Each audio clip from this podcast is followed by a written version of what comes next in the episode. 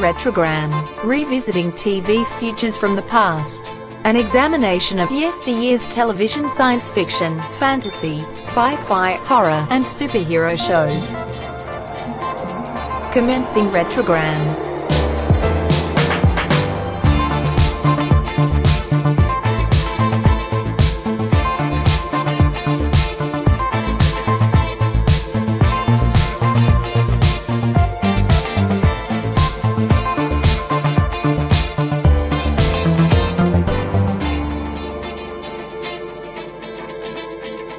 Retrogram number 7342B. One more survivor of the Saturday Night Massacre. The week of October 14, 1973.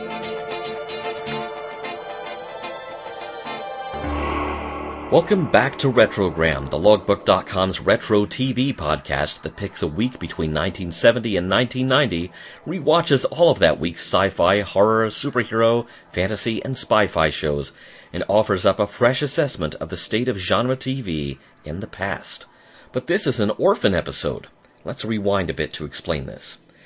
The very first retrogram, if you recall, was colorfully titled Saturday Morning Cartoons Saturday Night Massacre because it dealt with programming, most but not all of it in the Saturday Morning Kids programming category, that coincided with former American President Richard Nixon's Saturday Night Massacre, an event when, at the height of the Watergate investigation, he used the powers vested in him as the executive branch of the United States government to dismiss personnel appointed to investigate whether or not Nixon was involved in a cover up surrounding a break in at the Democratic Party headquarters at the Watergate Hotel in Washington, D.C.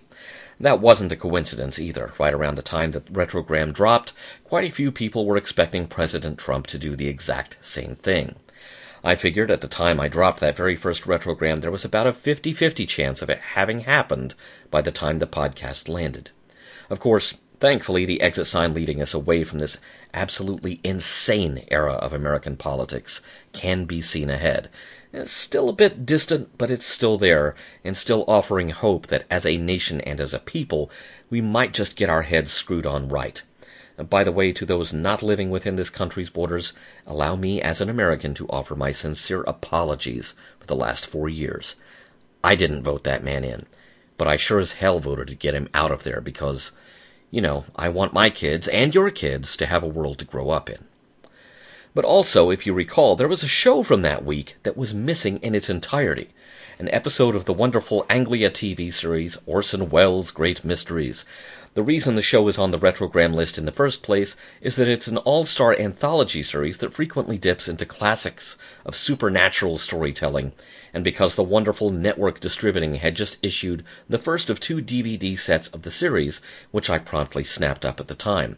And to my horror, the episode of Orson Welles' Great Mysteries that aired the weekend of Nixon's Saturday Night Massacre wasn't in the first box set. Go figure. Oops.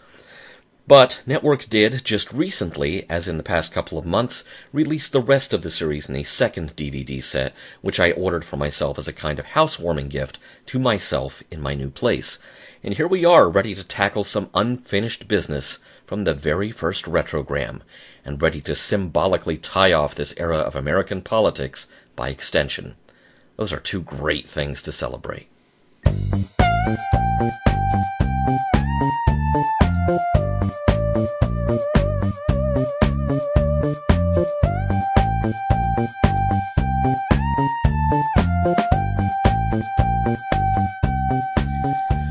Orson Welles' Great Mysteries, Season 1, Episode 8, Unseen Alibi, aired Saturday, October 20th, 1973 on Anglia TV and in other regions of the UK on ITV. Invited to London by a fashion model he hardly knows, American bachelor Jerry Norton arrives at the appointed place at the appointed time, checks himself in the mirror, and, as instructed, opens the door of her nicely appointed apartment and walks in. No one seems to be here. Hello. There's a framed photo of a man, which is a bit odd since Jerry thought his date was, uh, single and available. And he wanders from room to room until he finds himself face to face with the man from the picture. Well, okay, it's technically that man's corpse. He's super dead.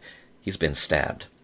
Jerry accidentally finds the knife nearby by putting his hand on it. Well, that's his fingerprints on the murder weapon. He panics, he runs right into a group of police constables outside the apartment. Jerry is detained by Detective Inspector Hudd. But why were they there if they hadn't already seen and secured the body as evidence? A resident in a neighboring apartment called them after saying they witnessed the attack. And the apartment does, in fact, belong to the man whose body Jerry was found with, who happens to have been the fashion model's husband. Where is she? New York. But didn't Jerry just come from New York? But that's where she called from when the police told her her husband had been murdered. So when did the neighbor make that call? It was at a time that Jerry was still in a taxicab, making its way haltingly through London traffic. But it's not like Jerry got the cab driver's number, and he has no way to prove that.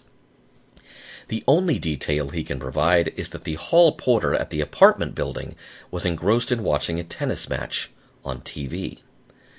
Wait, was that the first match of the day at Wimbledon by some chance? Because if so, it turns out Jerry was not there when the murder happened. So, what about the call from the neighbor? Who was the killer?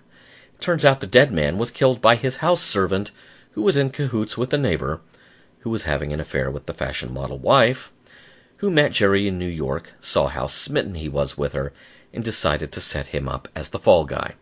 The perfect decoy. And it would have worked if not for that non meddling porter watching Wimbledon. Jerry is a free man. He goes home to the Big Apple, but not before buying tickets for the next year's opening day at Wimbledon and gifting them to the hotel porter.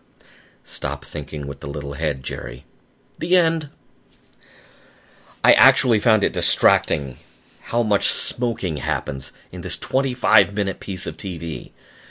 At times, there is so much tobacco smoke in the air that it's almost hard to see facial expressions or really take in the details of the set.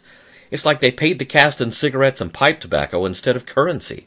Between the cast here and Mr. Welles himself doing the intro and outro, you know, with a cigar in his mouth the whole time, how much of a line item in this show's budget was tobacco?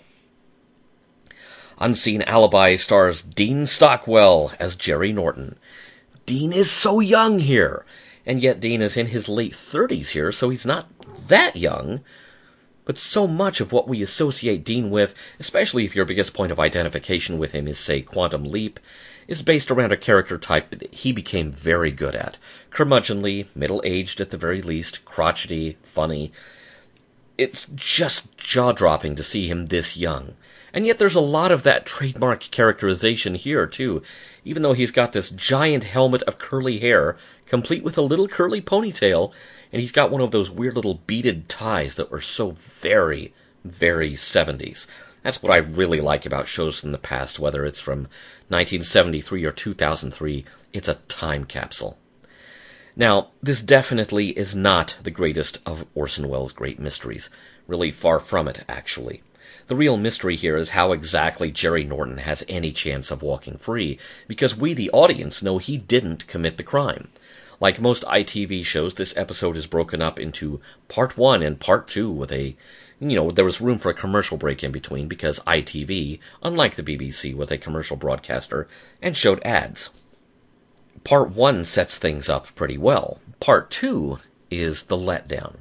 It's basically just one long chunk of exposition as Inspector Hudd explains what's really happened, though it fails the smell test of reality because it's not until the very end of the show that Jerry is explicitly told, You're off the hook, you can go free. He should have been told that a lot earlier, but the show needs a reason to keep him sequestered in that room long enough for everything to be explained, not just to him, but to the audience. There really are no other significant characters in the story who need this explained, so Jerry is left wriggling on the hook because if he's not there, there's no way to convey all of this information to those watching the show. Columbo it ain't. Clumsy it is.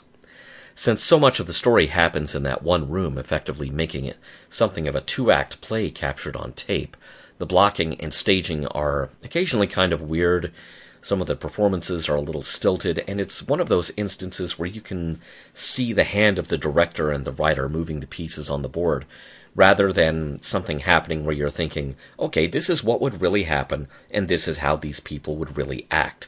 See also no one telling Jerry that they know he's not the killer. I'm not familiar with the story that this episode's script is based on, and I literally could not find any information on it that wasn't about this episode. So I don't know if the literary source for Unseen Alibi handles any of this more gracefully than the television adaptation. It is neat to see Dean Stockwell relatively early in his career, though I find myself wondering, and not for the first time in watching this series with its frequently transatlantic casting, how well the acting styles of the American and British cast members meshed, and how that affected the direction of the show. Stockwell is really stagey here, and you know, I'm just going to lay my bias bare. The smoking really bothers me. It's like the actors have no other props. I get that it's visual shorthand that Jerry's under a tremendous amount of stress, but it also becomes the only prop Dean Stockwell has to work with, aside from once or twice getting to brandish the magazine whose cover shows the face of the model, who is supposedly the object of his character's affections. So, was it any big loss that this one got left out in the cold by that very first retrogram? Probably not, but now we can say we covered everything in the retrogram wheelhouse that was on TV that week. And there it is, a retrogram orphan brought in from the cold at last, thanks to Network's DVD releasing arm. And thanks to you too. This episode is going out initially to the logbook.com's Patreon supporters, and your support helps keep this show and the whole site alive, and lets me get a hold of these gems from the past when they're released on shiny round things, so I can share these stories with you. So that's a big end of the year shout out to everyone supporting the logbook, supporting Retrogram, and supporting me. There have been times this accursed year when Patreon was feeding me and my cats and not buying DVDs. For that, you have my gratitude. So, 2021, let's come to an agreement, shall we? It'll be a little while before we have a vaccine available to everyone, so the first part of 2021, let's face it, is going to resemble a lot of 2020. Regardless of new leadership in the US government, the die has been cast, and we have the mistakes of the previous regime as the new regime's starting conditions. So the first half of 2021 may suck as much as 2020 did.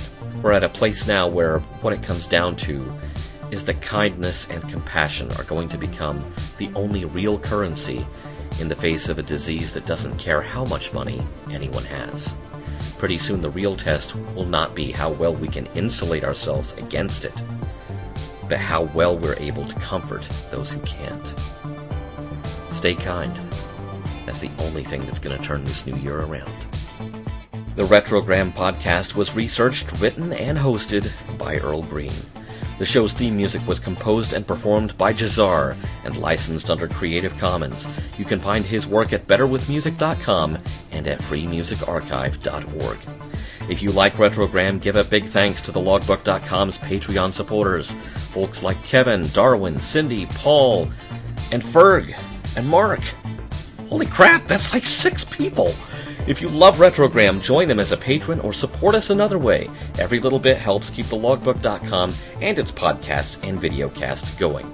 Find out more at patreon.com slash the logbook, or if you want to help out without the ongoing commitment, throw a coffee our way at ko-fi.com slash the logbook.